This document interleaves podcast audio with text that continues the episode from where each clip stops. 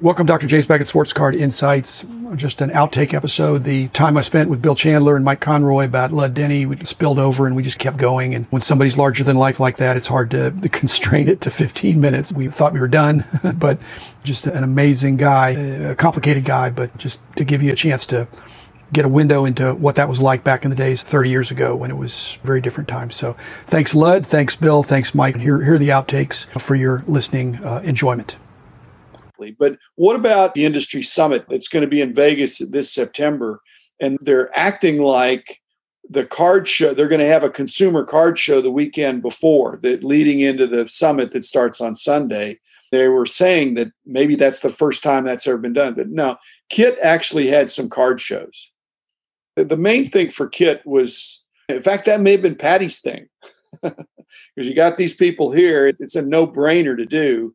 But I think Kit was more about having the higher level meetings and opportunities for people to get together socially. But what was unique to me was all the decision makers were there at the Kit Young show. Yes. I'm nervous about going out on a boat with a bunch of drinking people. Some of those boats were extended Gilligan's Island type experiences. I don't know that they would do that now because the leagues and the Players Association, for the most part, have greatly simplified it to where they see our category as one licensee. And so they're just trusting that one. Panini is going to do basketball. They have no competition. They're going to just promote it, and their interests are aligned. And Upper Deck is going to do hockey, and they have their own oh, focus group. So they're not learning from each other in the broader industry necessarily.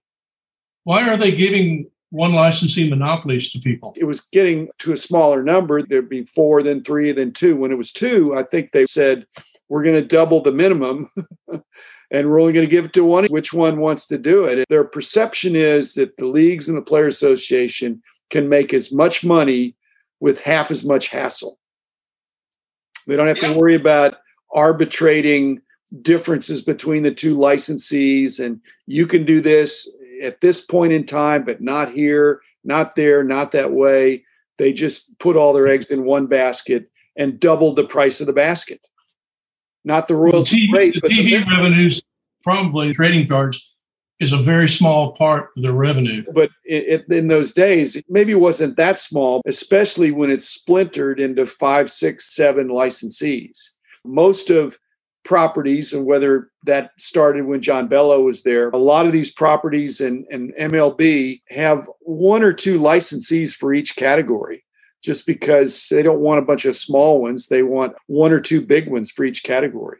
And, well, that, and really promote them. I used to be able to get a player to come sign autographs for a thousand dollars during Pro Bowl. Man, I don't think we could get a guy to sign autographs now. They make too much money. In '93, I rented out Blaisdell Arena in Honolulu I had 40 Pro Bowl players come in and sign autographs for $1,000 each. And guess who lost about $30,000 on this? Every player that came signed about 50 helmets and jerseys yeah. and balls. In the next three years, I, I was trying desperately to get my money back. Now, all that stuff, uh, the, the, prices are just too high. I, I shouldn't say too high because it's a free market. But if the prices get too high, then I, I, think it takes the fun out of it. Can I tell you a Troy story? Okay, I'm from Oklahoma and so is Troy. So we, we've known each other since he was in college at UCLA. But I was talking to Troy when he first came to the 91 Pro Bowl. I said, Troy, would you come sign some autographs down at the shopping center? We have a setup down there. And he goes, I hate to do that stuff. He goes, but I'll do it.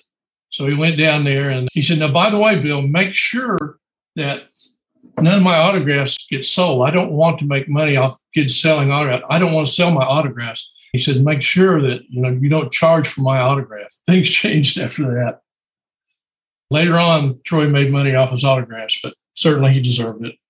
Yeah. Good guy.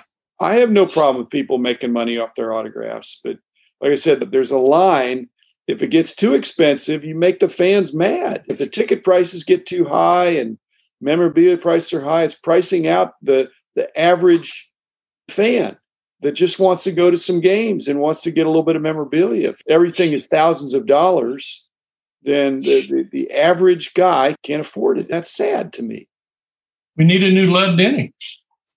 to make it more popularly priced, to, to make it more mass marketed. I, I don't think the league is interested in that now. I'm not saying they used him. I think it was a mutual deal, but he, he really expanded the category in a way that it, it took somebody exceptional like that to do because I'm a bootstrapper, not a big splash guy, but football and basketball and hockey and even baseball needed to promote more because baseball has room for improvement in promoting their sport. You knew Lud very well. I remember in the old days talking to you about Lud, and I'm sure Lud wanted to know you because no doubt he saw you as a marketing avenue, but also he likes you. But seems like there should be something maybe in September where they could have a tribute to Lud or do something to kind of honor Lud. So people got what my secret was that I thought he was a, a really interesting guy. He wasn't my type, but my hope was that he was going to do a lot more positive than negative.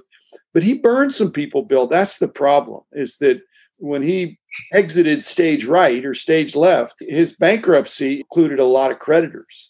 That's why well, he didn't get the credit that he might have if he left under different circumstances. My secret was I didn't do business with him.